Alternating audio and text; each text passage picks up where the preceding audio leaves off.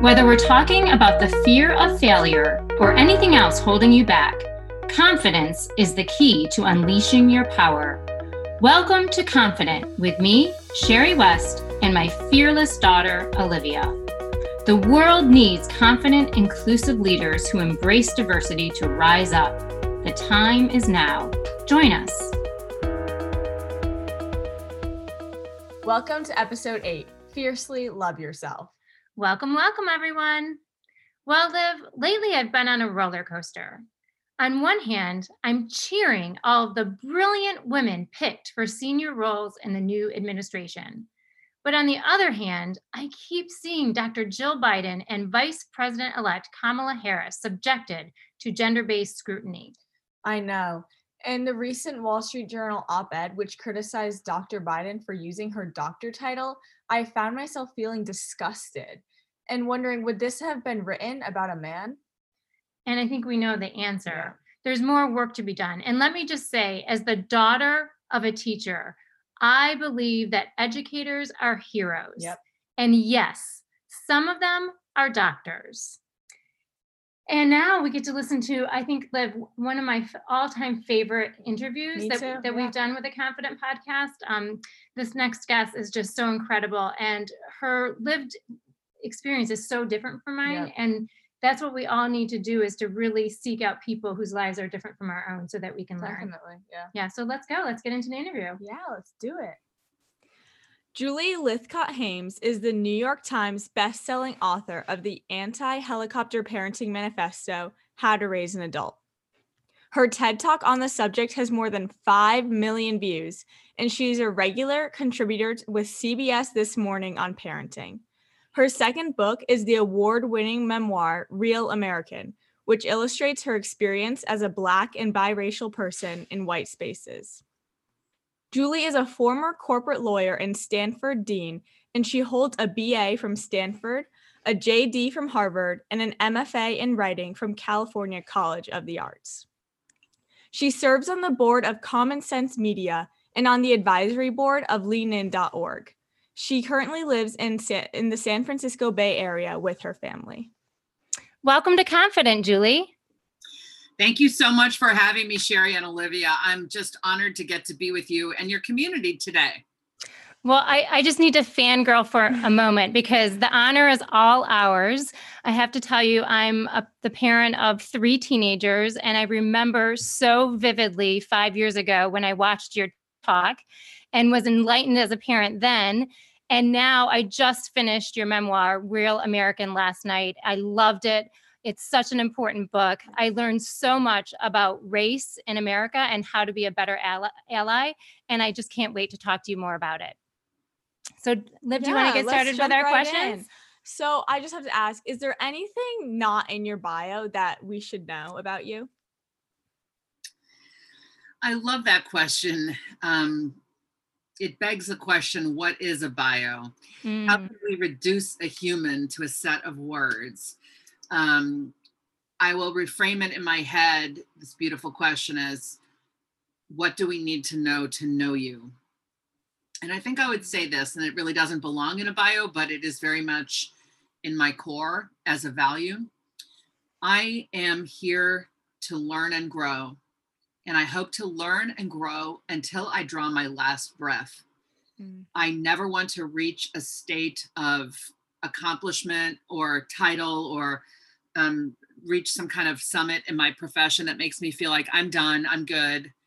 Um, I'm I'm constantly interested in my own development as a human. How can I be a better human in in community with other humans and relationship with other humans? How can I sharpen my skills? How can I acquire new skills? And I think that's what it means to live. You know, to live is an active, it's a verb. And, you know, if we're not growing, I think there isn't really a place of stasis or stuckness very long. If we're stuck, we can start to really wither and decline. So I am interested in in my own growth and learning, like I said, until I draw my last breath. And I'm interested in that for all of us.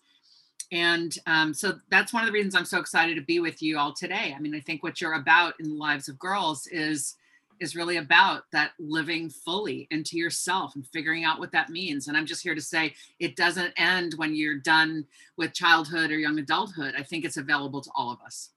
I, th- I think love I, think you just defined Yeah. a new motto for live girl Yeah. which is to live fully and you also just just perfectly described a growth mindset which is something Yeah. that we're always encouraging our girls and young women to have so um, thank you for that uh, my question is your book your memoir um, given that less than 6% of books r- are written by and about black individuals can you talk a little bit about the importance of you writing your memoir what that meant to you and what that means to the world Well, um,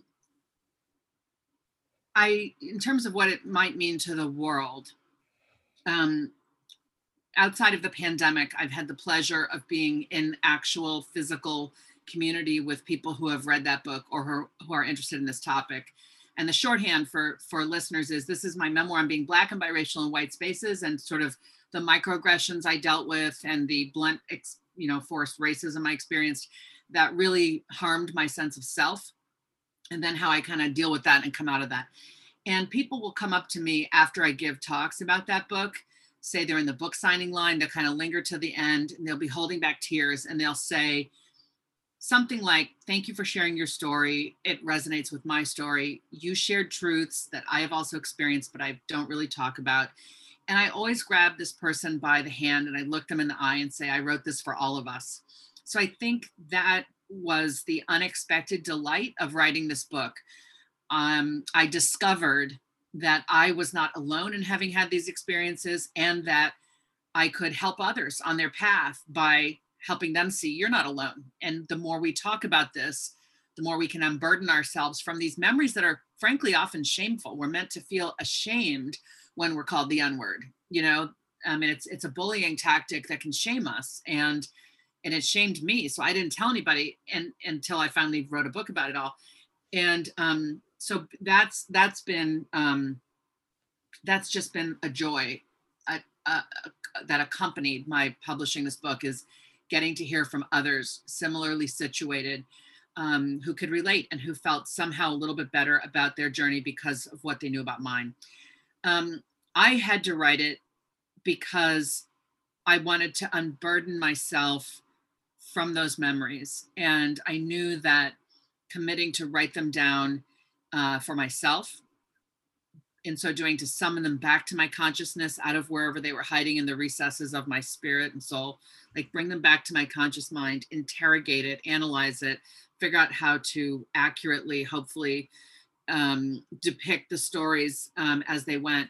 Um, that was unburdening my spirit of these things. And then I published it. I've already answered that question, but I would say I don't think you should publish memoir unless you think it can serve others. And and I think I've I've just had so many handwritten notes and t- direct messages on Twitter and Instagram and Facebook from people telling me like, yes, you are serving me uh, in having written this book.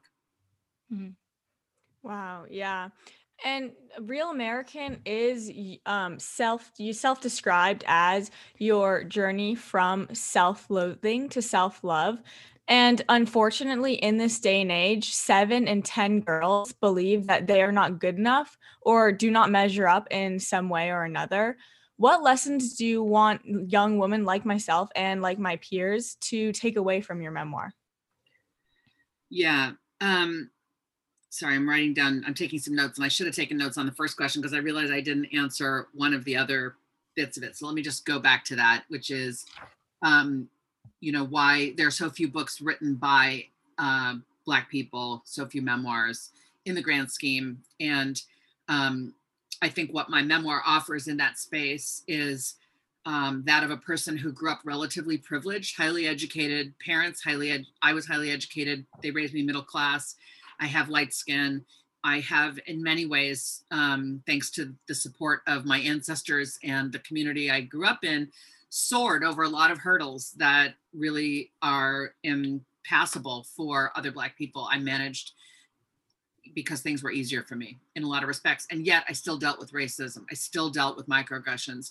I still was demeaned on the basis of my skin color. And so my, I think my offering in this space of literature uh, specifically memoir, is you know this I think is a black story we don't hear enough about.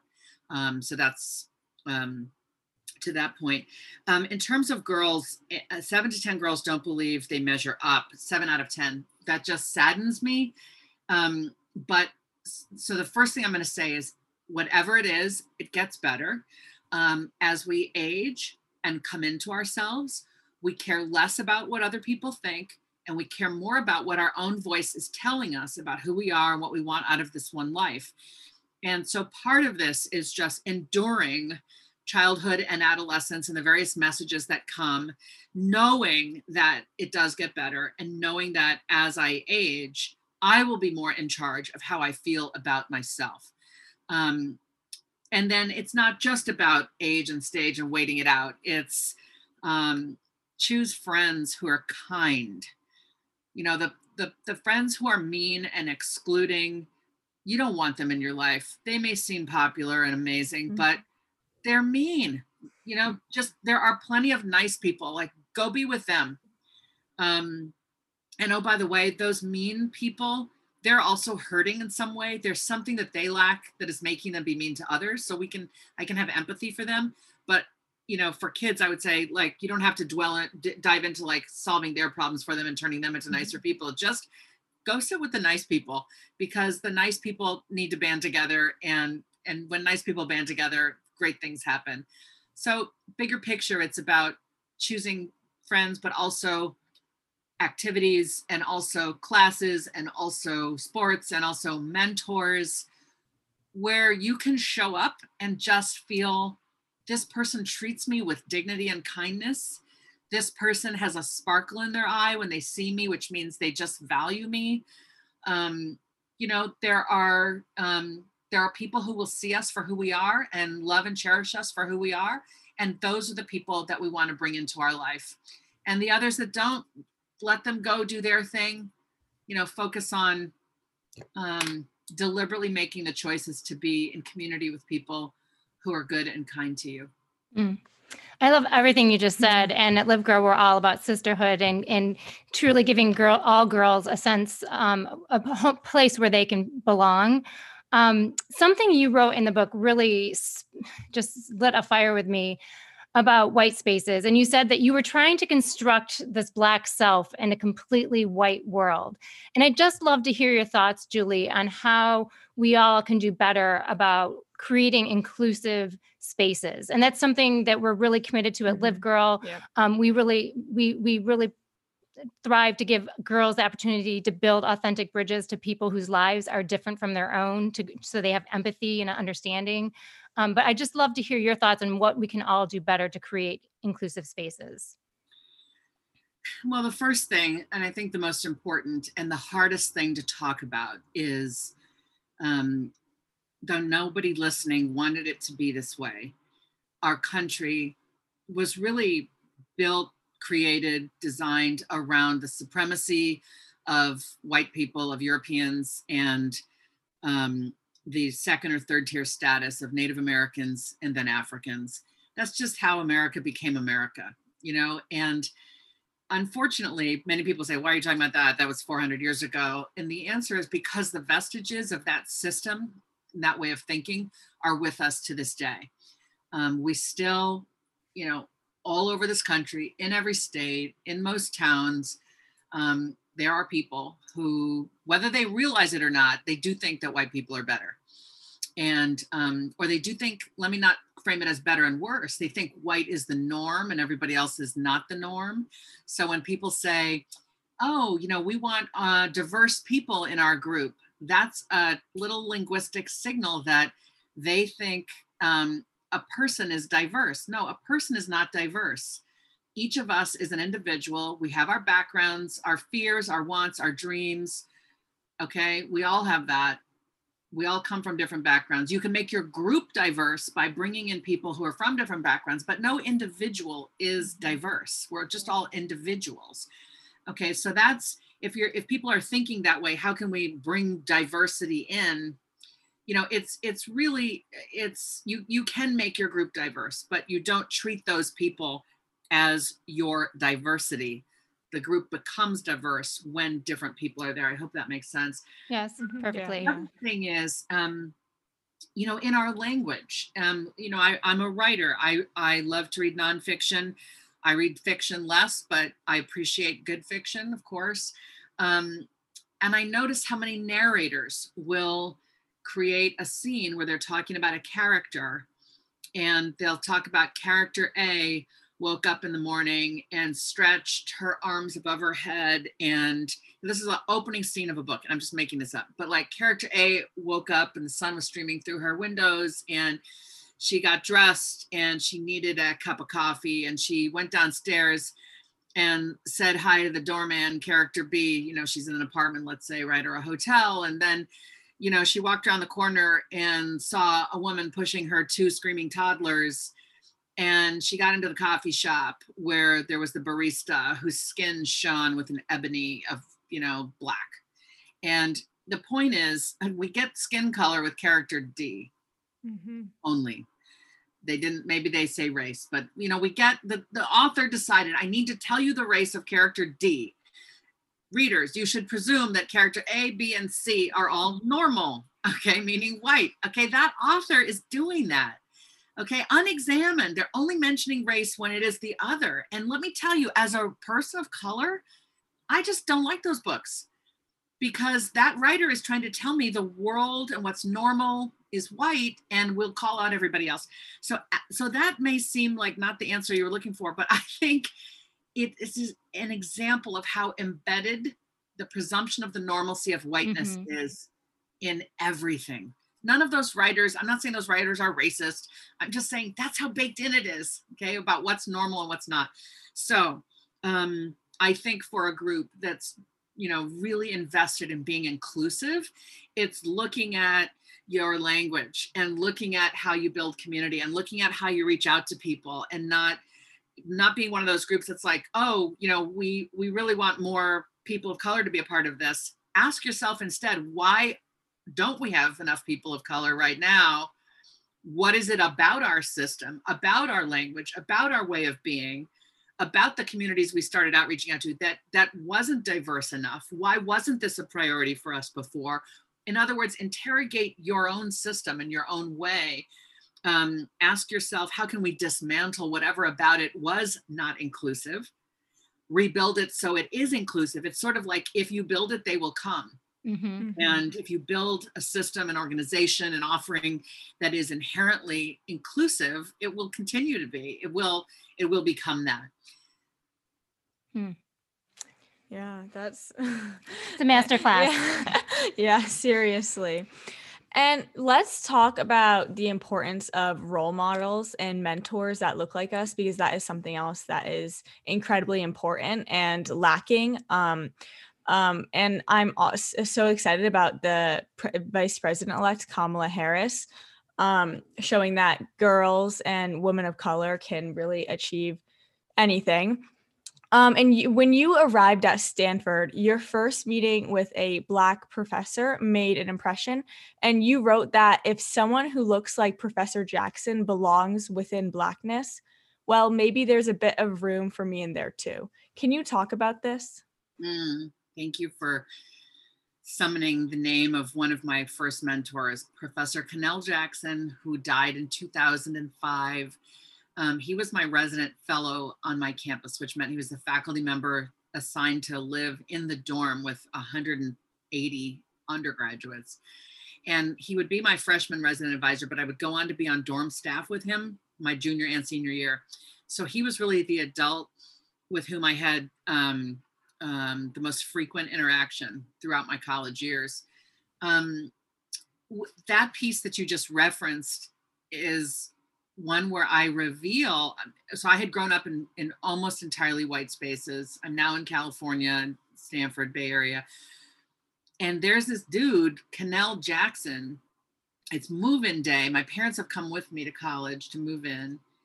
And he gives kind of an address to the dorm you know outside on the lawn or in the in the lounge i think it was and my parents who are a black and white couple my dad's black my mom's white they turn to me delightedly after he's done and say something like it's so great that you have a black resident fellow And I'm looking at this dude like he's black because he was so light skinned.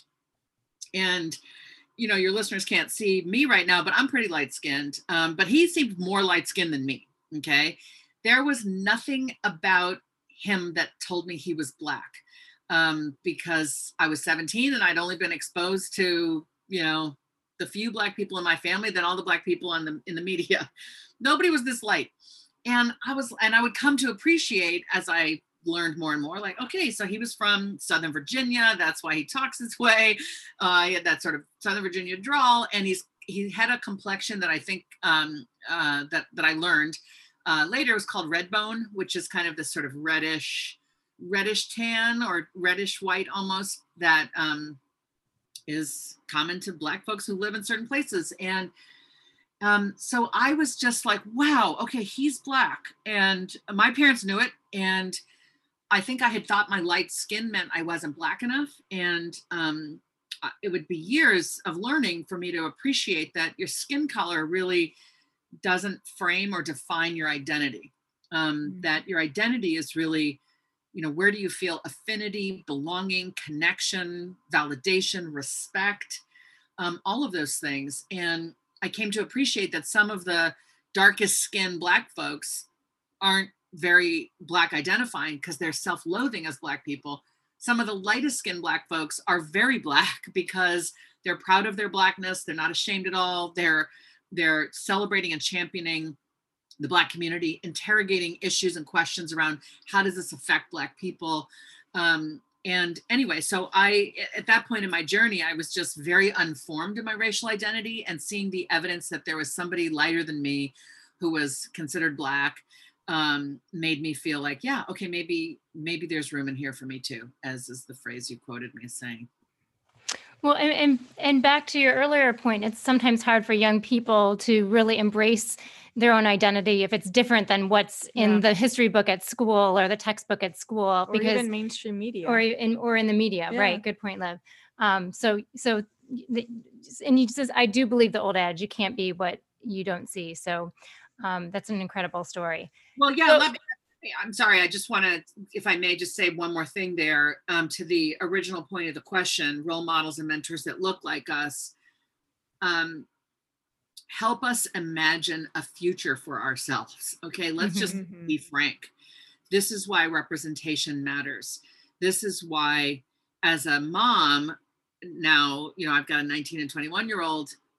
I'm so delighted when I see little girls who have brown skin. I've seen imagery on Instagram of small girls watching the TV. Mm-hmm. Yeah, parent yeah. has taken a photo of a little girl who just seems to be standing there in awe seeing Kamala Harris. And I know that little girl's world is being shaped by the fact that Kamala Harris has been elevated to this incredible position of respect, leadership, and power. And, you know, I remember the image of Barack Obama bowing his head all the way down in the Oval Office so a little black boy could touch his hair because a little black boy and family were visiting and the little black boy said you know is your hair like mine? Which is whew, such an emotional thing um, because we're told that our hair is wrong and problematic by you know by the white community broadly speaking and here it, this little boy was seeing the president's hair looked an awful lot like his and he asked as only a child can. He wasn't a teenager who would have known like oh you shouldn't ask the president mm-hmm. such a personal you know like that's not appropriate. He was a child and good old President Obama, who is so compassionate and caring, bent, he said, absolutely, he bent his head all the way down so this child could touch his hair. And that was, you know, um, a life changing moment for that child and for so many people. And that was another example of why representation matters because that little boy all of a sudden got it that I am like this president in some meaningful ways. Absolutely. Yeah. And I love that Pete Souza actually captured that moment. Um, yeah. But so another thing I want to talk about is that you made a big career change um, from corporate law, which I laughed out loud when you said it was had been sucking the life out of you because having spent uh, 17 years in corporate America, I can relate.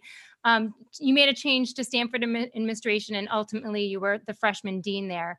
This big change was guided by the revelation that you realized that you wanted to help humans. I love how you said that.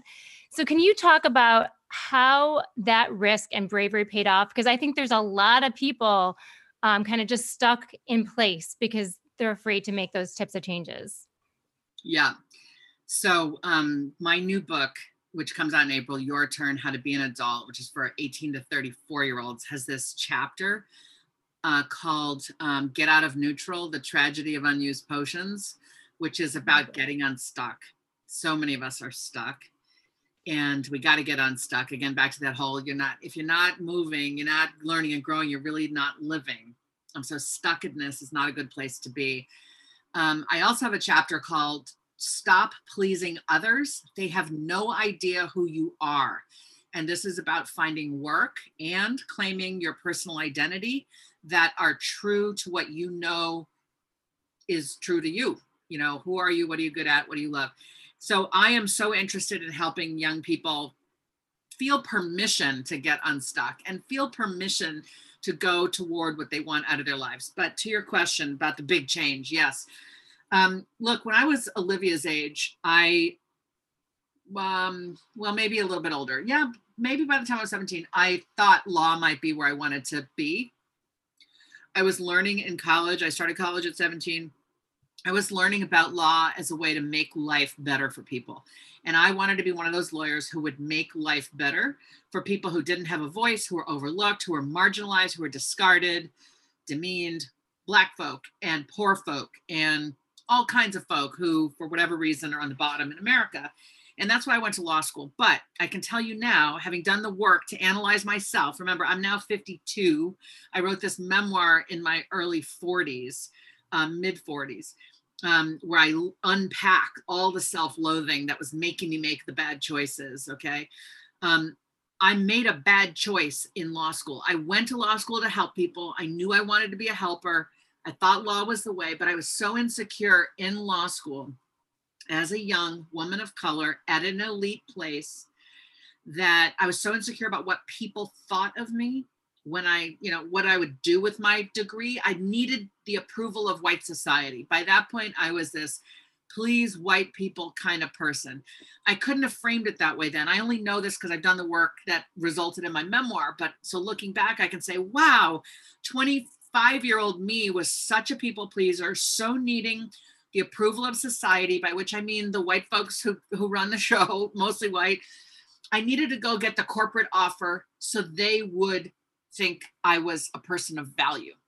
I needed to say, look, I've got this corporate offer. I'm going to get paid all this money and I'm going to go do this work and you can value me. And um, I turned away from my own ideals. I went to law school to help people, to save people. I ended up, or to, let me put it, let me frame it accurately. I went to law school to protect people. I emerged from law school protecting trademarks, copyrights. Okay. I became an intellectual property lawyer saving those things, like making life better for this trademark instead of like the human who's struggling. And so um, I was well paid and miserable. I had this big reckoning with myself on my back porch. I'm newly married. I'm well paid and just miserable. I had a knot in my stomach every Sunday at about two in the afternoon, dreading the thought of going back.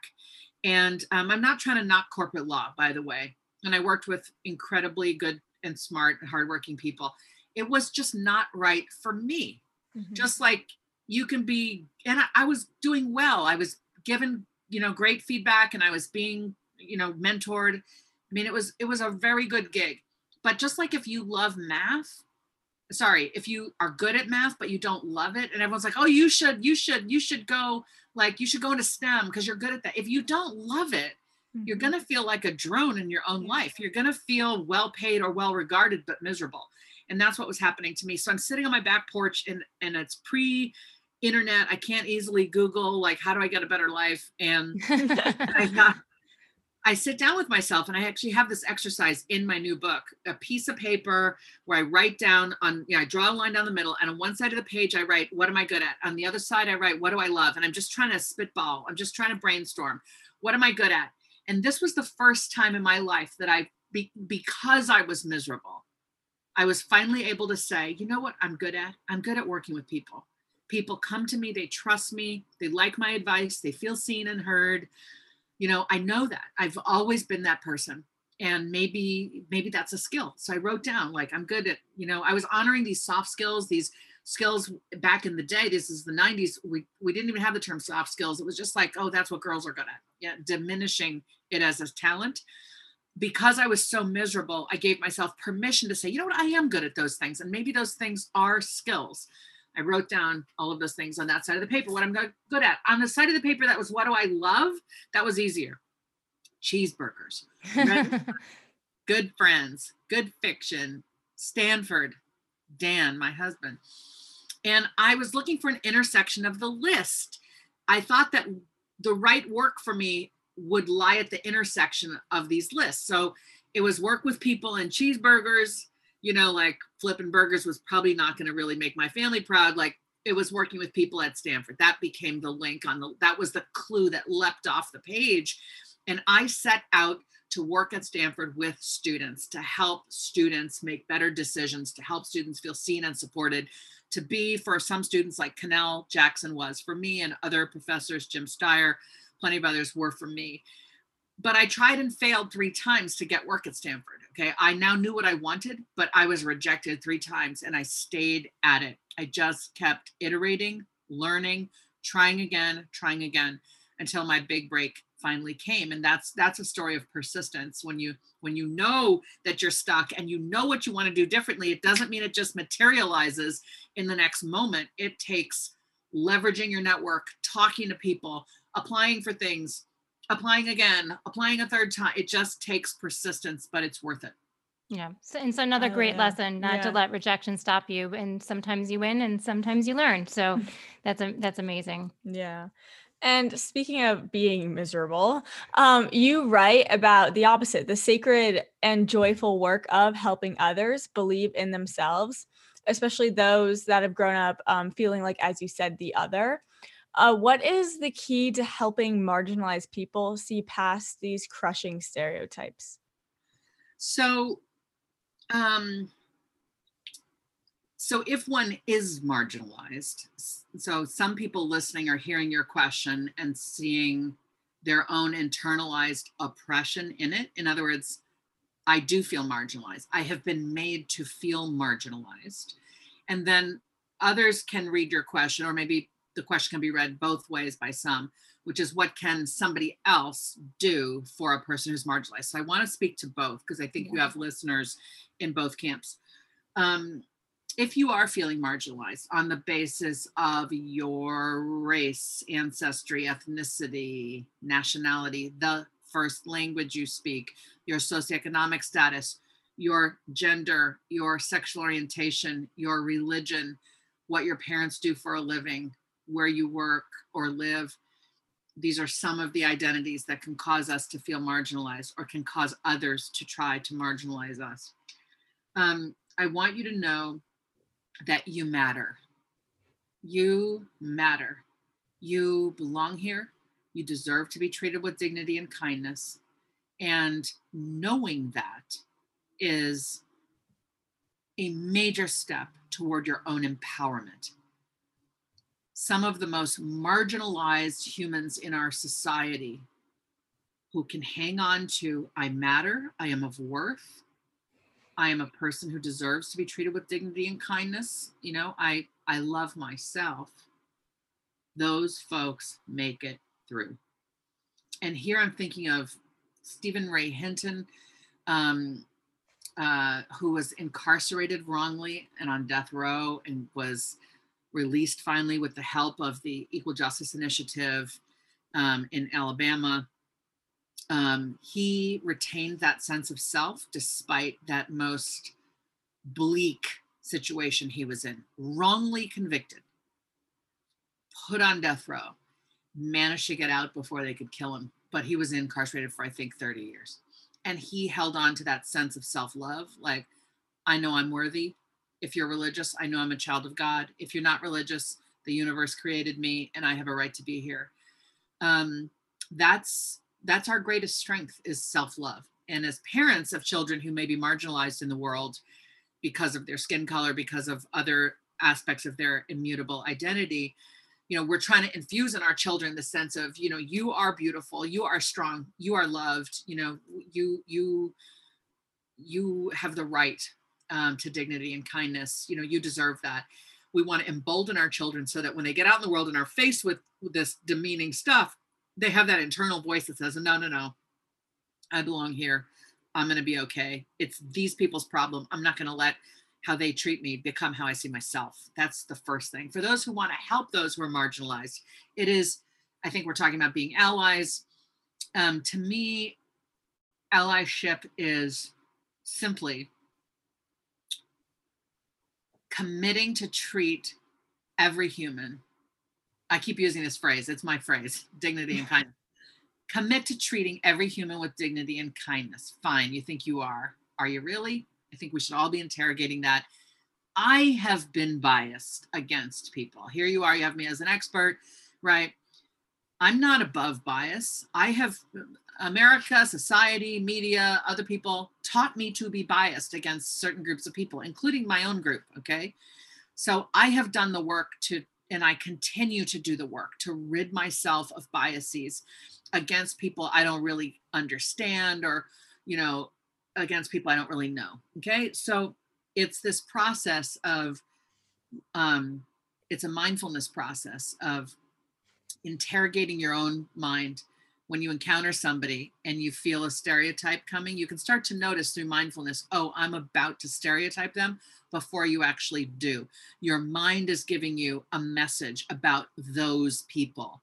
You know you tend to have a, a, a reel that starts to play a tape that starts to play in your head like oh it's one of those people because of what they look like. There's something in your brain that's othering them and you want to try to be bigger than your little lizard brain that wants to other them okay? You say to yourself i'm about to stereotype this person. Let me see if i can treat them as if they're my child or my best friend or myself. It's it's sort of putting the golden mm-hmm. rule into practice in your mind. You say i'm about to stereotype them. Let me see if i can just treat them as my best friend or as as i've said it's tricking the brain like it's saying to the brain don't give me that stereotype give me something better and when your brain has decided you know i'm going to treat olivia like she's my kid you know instead of like whatever stereotype i have of her and i'm just using olivia i'm not like you're just here um um I'm not really biased against you, right? But I was like, let me see if I can treat Olivia like she's my daughter. And then my mind mm-hmm. changes. Mm-hmm. My eyes fill with light. My face might break into a smile of warmth. And I'm basically just offering her now dignity and kindness, which is how hopefully I'm treating my own child, right? So it's it's that. That is how marginalized people want it. That's how all people want to be treated, including marginalized people okay, marginalized people and are used to people looking at them like, okay, or you loser, or presumption that you're not smart, or presumption that you're not capable, or presumption that you're a criminal. If your eyes and face and body language approach this person with dignity and kindness, they will feel it. Okay. That is what we all need to do. And I'm going to send you a very radical reframe right now, which is this whether you're religious or not, this is just sort of a radical reframe. Imagine if whomever runs human existence, whether it's God or many gods or the universe, whatever you believe, what if the system is run by a brown skinned person? Okay. And you find yourself at the end of your life and you're, you know, uh, uh, behaviors are being tallied up by the person who judges you or by the people who you hope you'll hang out with in the afterlife or whatever you might believe like what if they're brown? And they kind of look at you like you know you really didn't measure up when when the brown people were suffering like where were you? And you would want to say like oh wait a minute you know there was that one kid i was nice to back in the fort like no. What if the entire system what if the entire system is about teaching compassion by putting marginalized people in our lives so that homeless person there is actually god you know that downtrodden person over there is that like wow I'm just offering a reframe because I think thinking outside the box can help us go, okay, wait a minute. Okay, Mhm. wait a minute. We all just want to be treated with dignity and kindness. You can't know the backstory of anybody. So why not treat everybody as if they're worth your dignity and kindness? We're all human beings who are hungry for that. And I do believe we can actually change the world by being conscious about dignity and kindness in our interactions with every single human we have the opportunity to interact with. It's an incredible Yeah. perspective. And that radical reframe should be kind of the first and last thing that every human on this planet thinks about when they wake up and before they go to bed to guide their thoughts and actions. So thank you for sharing that. And your thoughts on allyship as well. Um, Yeah. Very, you are a deep well of expertise and wisdom. So thank you. Um, I think we could talk to Julie all Literally day um, but I guess we're getting to the time where we should be wrapping up here. So we all, we always like to wrap up our podcast with just a three quick fun questions to get to know our, our um, fierce female leaders a little bit better. Uh, we call them the three wise women questions. And so the first one, Julie, can you just share a, a favorite Netflix or current obsession? Um, yes, it And you can't say I don't have any time for anything.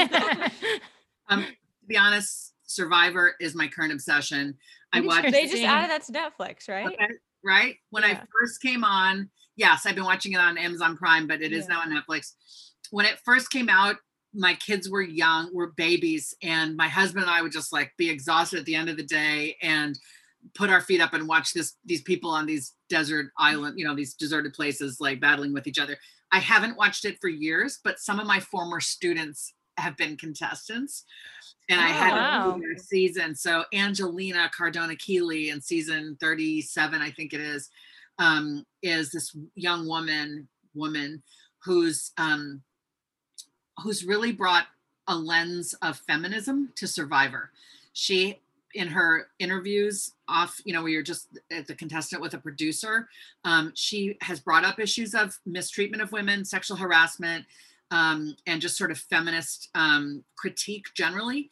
And she has begun to change Survivor That's and um, she is regarded as having been sort of the biggest feminist on Survivor, and her actions are having repercussions in later seasons. I actually feature her in my next book for that reason. So I I'm happen to be rewatching her season right now. But basically, when I work out on my treadmill, I watch Survivor. That's very cool. yeah. And who is your favorite author? Um, Lucille Clifton is a black female poet. And her poetry changed my life. I hated poetry until we assigned poetry to the incoming freshman at Stanford, and I had to read the book we assigned, and um, it changed my life. I thought I would begrudgingly be reading it, and after an hour and a half, I just couldn't believe how much time had passed because I was so engrossed. She writes about the black body, about about black femaleness, about being a mother, about sex and sexuality, like all of these things, and I felt seen in her poetry, and I felt if she is possible, if these words are possible, then maybe I am possible. And the collection I will encourage people to check out is called Good Woman by Lucille Clifton. She did pass away a number of years ago, but I'm honored that I got to meet her um, uh, when she came to our campus to meet with our students. It's incredible. And we, literary black mother. I didn't have a black mother, a white mother whom I love, um, but Lucille Clifton is my literary black mother. And we didn't talk about the fact that your memoir is actually poetry. I've never read anything quite like it. It was just, it was incredible. Um, and then the last uh, qu- question is Who do you consider to be the greatest leader of all time, either living or historical? Um, I don't have a person. I know that's a cop out, but I don't. And that's because I think the people we often put up there as leaders are not people who embody the values that I cherish in leaders. So to me, a leader is somebody who makes other people better, um, who does things to make the world better, but um, is inherently making other people better.